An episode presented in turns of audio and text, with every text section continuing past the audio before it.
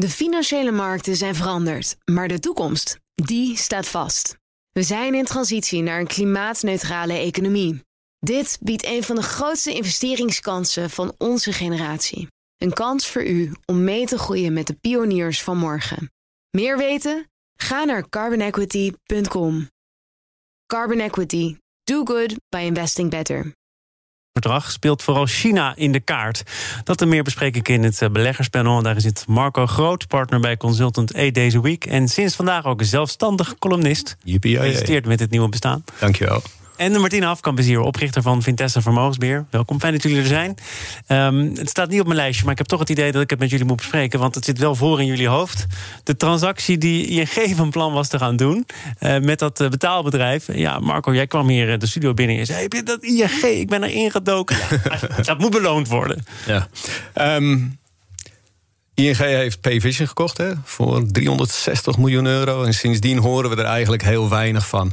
Um, in eerste instantie dacht ik, dat is niet zo interessant. Tot ik me iets verder in die, in die omgeving ging verdiepen. En dan kom je tot de conclusie dat een Adyen hebben een banklicentie. Dus kunnen heel veel meer dan een Pay Vision, wat eigenlijk een white label I T-oplossing is. Een white label, white label betekent, uitleggen, betekent dat je de software inkoopt en het dan terugzetten in de markt alsof het je eigen software is. En dan uh, laat servicen door degene die het bedacht heeft. Ik denk dat I N G dat wilde kopen en daardoor de quantum leap wilde maken naar de waardering die, uh, die uh, Adyen ook heeft. En een Stripe in Amerika. Stripe is zesendertig miljard. I N G, wat is het? Adyen is vijftig miljard. En I N G is slechts vijfendertig, veertig miljard. Dus ik denk dat ze daar een hele grote sprong voorwaarts mee wilden maken. En als je dan in de achtergrond gaat duiken, dan kom je hele leuke, juicy informatie tegen. Die, uh, die het verhaal net zo spannend maken als het in het F D opgetekend staat. Oké, okay, maar jij hebt dat dus ook gedaan. Ja. Eén sappig detail dan? Ja, die... Uh, Die kerel die het verkocht heeft, die is nog geen dertig. En die heeft van de, van de opbrengst in ieder geval een vliegtuigje gekocht waarmee je de hele wereld over uh, die, die kan vliegen. Ik denk het wel, ja. En Martine, jij staat hier ook een beetje bij te lachen. Dit, dit is een soort hebberigheid, eager willen zijn, in hele grote stappen snel thuis willen zijn van I N G. Ja, dat denk ik vooral. Dat ze zich heel erg, of heel erg niet hebben verdiept in waar ze nou eigenlijk mee bezig zijn. Dat Precies. Ze dachten, we krijgen hier een gouden opportunity om wat te kopen. En dus ze hebben inderdaad in één keer al die kennis in huis. Want die worden natuurlijk links en rechts worden ze ingehaald door allerlei fintech-oplossingen. Nu dat ze er hadden er een in huis, maar ook daar weer als je het leest, inderdaad, niemand wil zijn handen eraan branden en I N G zegt gelijk, ja hoor, is goed. Maar lezen wij dat nou ook allemaal iets te makkelijk achteraf? En nou, achteraf, jullie had wat anders nou, moeten ik doen. Denk dat je hier als andere partijen er nooit uh, zich eraan wilden branden, dat is dan ook niet voor niks. Dat had je toen ook al kon, kunnen weten, want het stond al een paar jaar wel op de nominatie dat het wel verkocht kon worden. En als je iets meer in, in, zeg maar, in de bedrijfsvoering had verdiept, dan had je er toen ook al wel achter kunnen komen wat de klanten waren van Pay Vision en hoe ze werkten. Want wat zijn die Want klanten liep, dan ook alweer? Nou, het waren iets met porno-klanten en gokklanten. En, en, en dat was allemaal al bekend. En natuurlijk, uh, er liepen al een paar onderzoekjes tegen Pay Vision her en der. Uh, dus ja, het is niet echt dat ze dat met de kennis van nu heel makkelijk terug te redeneren is. Als je toen je huiswerk had gedaan, wat mij lijkt hoe je een overname doet, dan had je, of voor je een overname doet, had je daar wel iets meer uh, uit kunnen halen. Heel slecht boekenonderzoek dus. Precies. Slecht. En houden we wel te goed. Ik bedoel, het klinkt misschien raar, maar een sekswinkel en een groentewinkel zijn alle twee winkels. Ja. Het gaat erom hoe kosher de winkel is uh, die in de boeken staat. En I N G is vergeten om, uh, om het boekenonderzoek goed te doen. Dan, iets later dan uh, gepland. Jullie laatste transactie. Marco, wordt het een succesverhaal of niet? Nee, ik had bedacht dat ik vandaag eens, uh, mijn drie uh, grote fouten van de afgelopen maand uh, zou toelichten. Zijn het er drie dan? Het zijn er nog veel meer. Ten minste drie. En, uh, ten eerste heb ik vol verbazing gekeken naar de enorme kracht van de beursrally naar de verkiezing van Biden. Uh, die van het vaccin was logisch, maar die kan je niet timen. Ten tweede heb ik vol verbazing gekeken naar bond yields, waar we het later waarschijnlijk over gaan hebben. Uh, en Griekenland is bij de schuldenelite gekomen. Uh, die hebben tegenwoordig negatief rendement op kort papier. En ten derde heb ik het dus vol verbazing aan mijn eigen disciplinaire fouten in die, in die, in die reeks van evenementen gekeken. En dat zijn er drie. De eerste is een echte momentumfout. Flow Traders, dat aandeel heb ik als bescherming naar beneden. Betalen fantastisch dividend. Je weet dat na het dividend betalen het aandeel iets afkomt. Als je in de historie kijkt, dan zie je dat het daarna afkabbelt tot het volgende dividendenmoment. Mm-hmm. En ik heb het gewoon niet verkocht. Dan denk je, jezus, ik had het echt moeten verkopen. In die tussentijd heeft het management een bodem onder de koers gelegd, want ze gaan aandelen inkopen, dus ik ben gered door het management. En de fout twee is dat je ziet de trend richting groen enorm versnellen. En ik vergeet mee te doen, ik blijf, blijf zitten in de big tech. Big tech heeft gerapporteerd, dus daar kan niks nieuws meer komen tot het einde van de volgende reportage. En die blijven allemaal in een trading range vastzitten. En de derde is gewoon dat ik me irriteer aan mijn eigen gebrek aan discipline in die periode. Omdat ik zo gefocust was op alle spanning op het nieuws, dat ik vergat om mee te doen. Hmm, komt, is dit enigszins herkenbaar dat je je van alles voorneemt en dan achteraf concludeert, hm, ik heb toch wat anders nou, gedaan? Ik ben geen handelaar, dus, nee, maar... uh, dus in die zin heb ik dat, heb ik dat niet. Nee, uh, nee. We, kijk, ik heb natuurlijk een heel beleggingsteam, waardoor je heel vaak met elkaar uh, scher, uh, hou je elkaar ook scherper. We zitten minimaal wel één keer in de week bij elkaar, dus dat, dat scheelt altijd al wel. Uh, en ik huur er ook regelmatig wel eens een externe bij in, zodat je er ook niet in je eigen tunnelvisie blijft zitten en allemaal lief naar elkaar zit te kijken van ja, we doen het hartstikke goed. Maar had het geholpen als jij hier met iemand over gesproken had? Ja, misschien wel. Uh, ik praat wel met mensen over, maar niet over de discipline. Nee, maar dat kunnen we straks wel regelen, toch? Nee, ja. nee dus nee, in die zin, wij zijn ook gewoon in tech blijven zitten. Ik zie daar gewoon, kijk, um, ik denk dat de komende tijd namelijk nog wel redelijk volatiel blijft op de beurs, afhankelijk van nieuws over een vaccin. En dan ontstaat er weer een beetje teleurstelling. Dus ik denk dat het nog wel even doorgaat. En als ik dan zie, dan zit ik toch wel heel veilig in big, big wat, tech. Wat, wat, wat is het laatste wat je hebt gedaan? Maar het laatste wat ik gekocht heb, ik ga wel een beetje mee met groen. Tenminste, ik heb iets anders verkocht, Ecolab, want dat vond ik veel te duur. Dat zijn meer schoonmaakoplossingen en zo.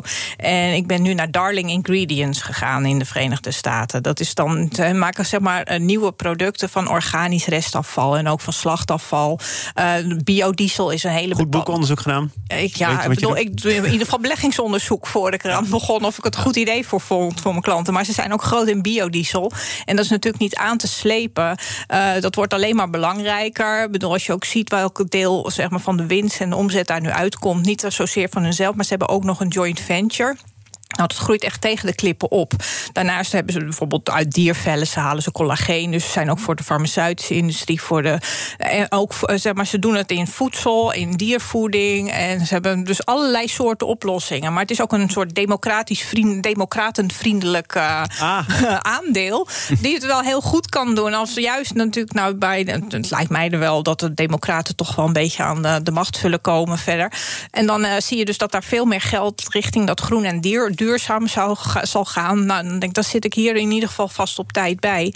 Het aandeel heeft het al best wel goed gedaan dit jaar. Staat al meer dan zestig procent in de plus. Maar ik denk dat het gewoon nog heel veel meer ziet. Als je ziet wat de groeiversnelling is, zowel qua omzet als qua winst. Dus ja, ja nou, vandaar. Dat goed.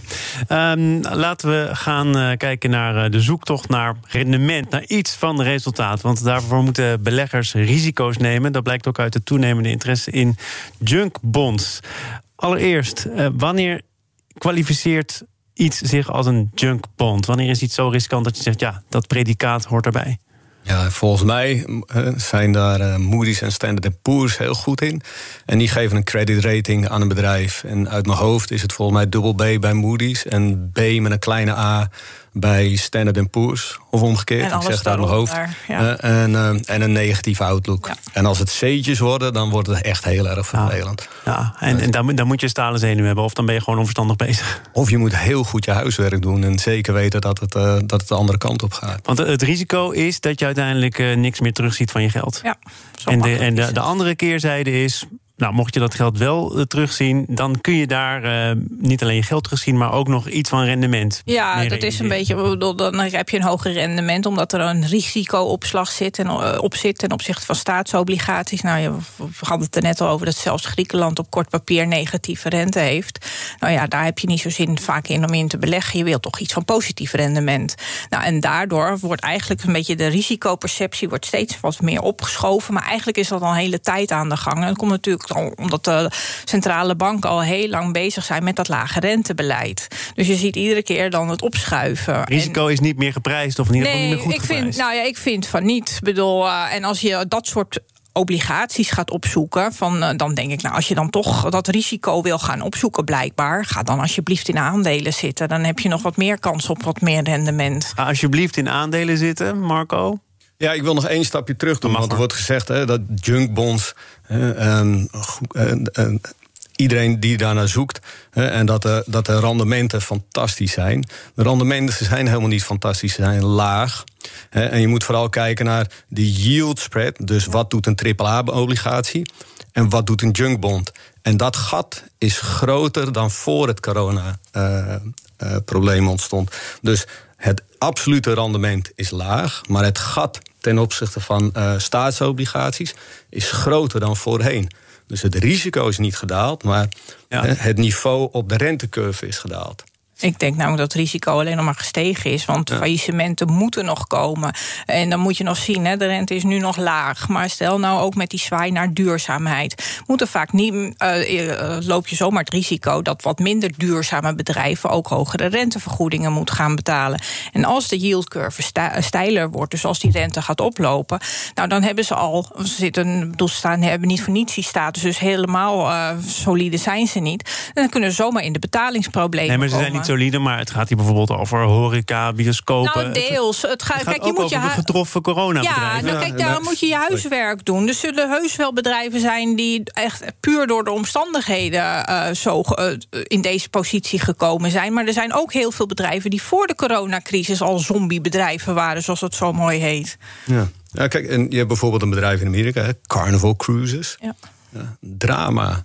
Maar die spread, dus het verschil tussen een staatsobligatie en Carnival Cruises, was voor de coronacrisis drie procent. Die is op de piek is die tien, twaalf procent geweest. Ze hebben op vijftien procent geherfinancierd. En die is nu weer vier komma acht. K L M um, kon je een paar weken geleden kopen met vijfentwintig, dertig procent rendement. Is nu gedaald naar slechts zes komma zeven procent. Dat is twee keer de risicoopslag voor junkbonds die in Amerika betaald wordt. In Amerika is het ongeveer drie procent. K L M betaalt zes procent. Maar in die junkbond-serie zitten hele rare dingen. Er zit bijvoorbeeld de, de staat Marokko zit erin. Ford Motors. Boeing.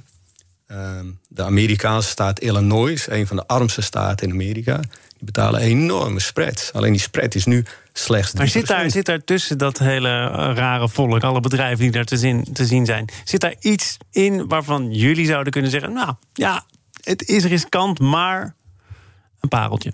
Ja, ik, heb, ik, heb, ik kijk nooit naar junkbonds. Ik, uh, ik oh, ben niet zo'n fan van. We hebben het wel over. Maar, ja, maar nee, maar ik kijk het meer als, als indicator voor de markt. Hè. Dus ik kijk hoe, um, hoe dit soort obligaties uh, gerate worden. Dus gewaardeerd worden ten opzichte van staatsobligaties en ten opzichte van dividendrendementen. En volgens mij was jouw beginvraag, zijn aandelen nog goedkoop of moet je daar naartoe bewegen? Absoluut. Je aandelen zijn zoveel goedkoper dan, dan obligaties. Met een omweg krijg je hier toch ja, echt dus mooi gelijk. Toch mooi gelijk, mooi hè. Maar ik kijk ook niet naar junkbonds hoor. Okay, alsjeblieft nou, we, niet. We houden er ook over op. We gaan naar iets anders. Zaken doen. Thomas van Zijl.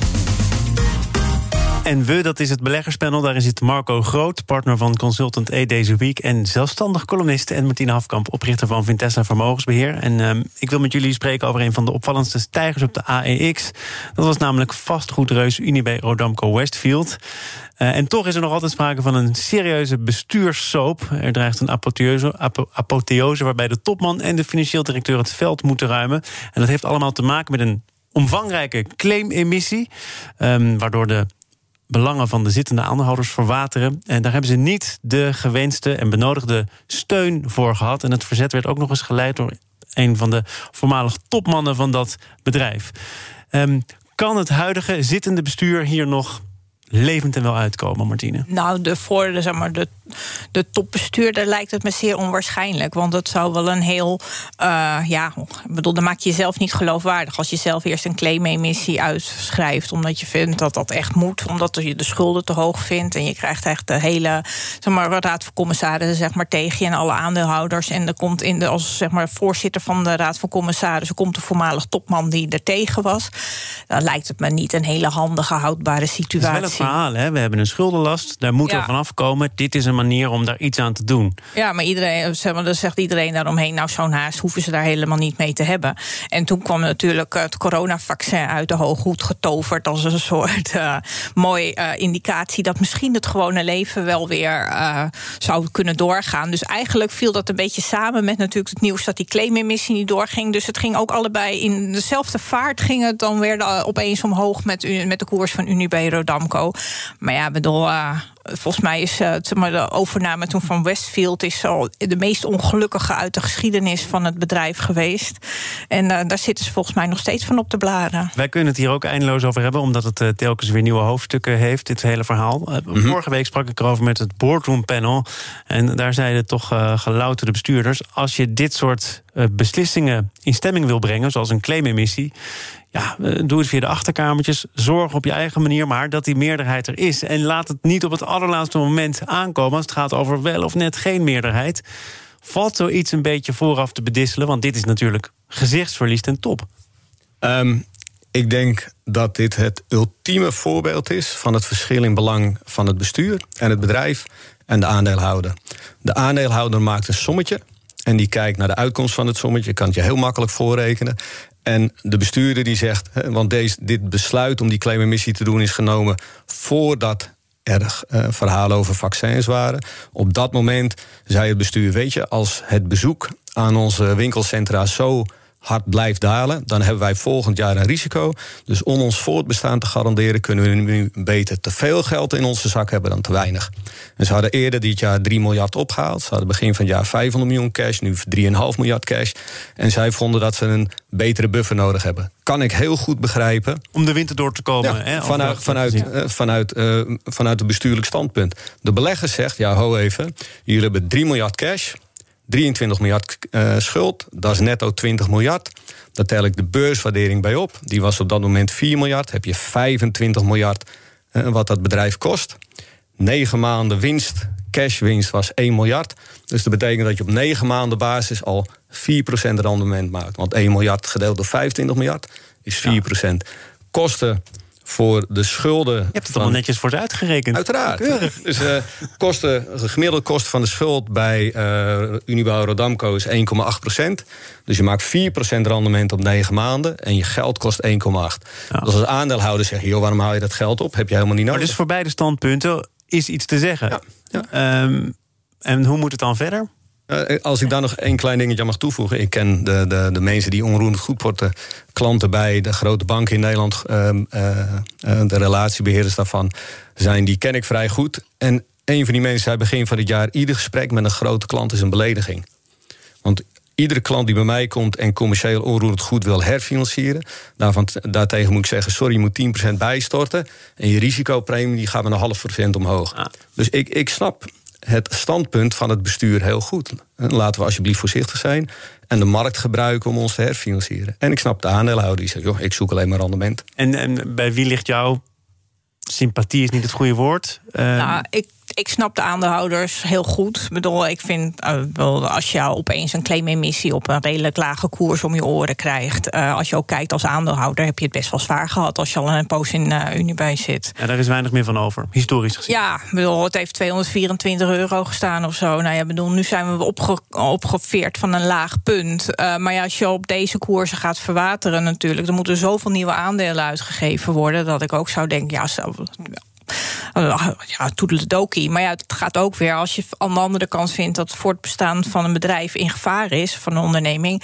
ja, dan liever verwateren. Maar dan, dan, dan zeggen zij van het bestuur, of tenminste de aandeelhouders ja. zeggen dan, verkoop dan maar wat winkelcentra aan de ja, mee, maar dat is dan natuurlijk ook een no-timing als je dat nu gaat doen, terwijl er een leegstand is hier, van hier tot Tokio. Daarom hebben ze ook gezegd, maar dat zegt ook de Raad van Commissarissen, zegt dat ook, ja, niet nu, maar daar hebben we wel gewoon een paar jaar de tijd voor, want als je dat nu doet, dan heb je, maar ja, dan hebben ze wel een mooie partij daarvoor in gedachten, maar die heeft net andere winkelcentra overgenomen. Dus het is nog geen gelopen race. Geldt ook voor de race om het vaccin dat er het snelste is en het beste werkt. Um, tot slot nog even daarover, want uh, die koers van Unibail-Rodamco die heeft daar uh, het een en ander mee te maken. Maar je ziet nu ook, ik heb het even gekeken, toen uh, Moderna heette ze volgens mij, kwam met het nieuws over hun eigen vaccin, ging Pfizer weer naar beneden. Uh, en vice versa, hè. Moderna ging heel erg omhoog. Uh, nu weten we dat ook uh, de, de beleggersgoeroe Warren Buffett uh, bepaalde voorkeuren heeft, uh, als je kijkt waar hij zijn geld in stopt. Um, v- valt daar nog iets te halen als je nu instapt, of ben je dan veel te laat in, uh, in pharma? Ik heb geen idee. Ik zou er echt, echt goed in moeten duiken. Lange termijn vind ik pharma buitengewoon interessant. Maar welke aandelen je daar, uh, daarin oppakt, uh, dat is, uh, dat is, dat is een grote, grote klus. Er is in Amsterdam is een heel leuk beleggingsfonds, dat heet Life Science Partners. Die beleggen in beursgenoteerde uh, farmaceutische bedrijven. Dus ik stop liever mijn geld in een bedrijf dat er echt heel veel kennis daarin heeft, dan dat, uh, dan dat ik zelf heel lang aan de waarde van een pilletje ga lopen sleutelen. Oh, ik durf dat dan wel. Zeg maar, ik zit wel voor klanten in Roche beleg, maar ik zou niet op één medicijn gaan gokken. Wie dan het eerste er is of wat er allemaal naast elkaar komt. Dat vind ik altijd een beetje een slechte raadgever. Ik kijk dan naar wat, een, wat er in een pijplijn zit van een, uh, van een farmaceut en wat de blockbusters zijn. En op die manier kijk je waar de, de omzet vandaan komt. Potentiële blockbusters, ja, want er kan onderweg ja. nog wel het een en ander. Ja, ja, maar ook gewoon hoe ver ze... Ja, dat is ook, maar dat is dan weer iets meer natuurlijk een one-trick pony. En daar staat wel heel veel goed nieuws in verwerkt in die koers. Maar als je wat verder kijkt naar wat breder gespreide portefeuilles en wat, waar daar dan, uh, hoeveel ze er dan in hebben en wat potentieel nog op de rol staat. Ja, daar heb ik toch iets meer vertrouwen in. Maar Warren Buffett die zit in Merck en in en Pfizer, Pfizer en slaat ja. Moderna dus even over. Ja. Ja. Ja, ja, maar, maar dat, dat is eigenlijk ja. een beetje van, ga ik in een single-A-bond ja. investeren of ga ik in triple B? Uh, dus op welke cre- credit rating en welke stabiele cashflow ga ik in investeren? Koop je een breder bedrijf, uh, dan krijg je wat meer cashflow, hogere waardering, lager rendement. En koop je een Moderna, dan heb je wat meer opportunisme in je portefeuille. Dus is een risicospreiding. Ja, dit uh, hele panel is ook goed uh, gespreid geweest, want het zit erop. Marco Groot van uh, Eight Days a Week en zelfstandig columnist. Dankjewel. Verschijnen die columns ook nog ergens of niet? Ja, op mijn eigen website. Oké, okay, en de website is? marco groot punt com. Je raadt het niet. Nou, je gaat ongetwijfeld door het dak na deze afkondiging. En Martine Afkamp was hier ook van Vintessa Vermogensbeheer. Dankjewel. Morgen dan gaat het over wat Nederland massaal is gaan doen tijdens de coronacrisis, namelijk opruimen. En daar profiteren de kringloopwinkels van Rataplan van. Is het tijd voor uitbreiding? Het antwoord op die vraag hoor je morgen van directeur Gert-Jan Dekker in B N R Zaken doen. Uh, nu eerst Nieuwsroom, dat is de dagelijkse podcast van het F D en B N R, gepresenteerd door Mark Beekhuis. Veel plezier daarmee. Tot morgen. De financiële markten zijn veranderd, maar de toekomst, die staat vast. We zijn in transitie naar een klimaatneutrale economie. Dit biedt een van de grootste investeringskansen van onze generatie. Een kans voor u om mee te groeien met de pioniers van morgen. Meer weten? Ga naar carbonequity punt com. Carbon Equity. Do good by investing better.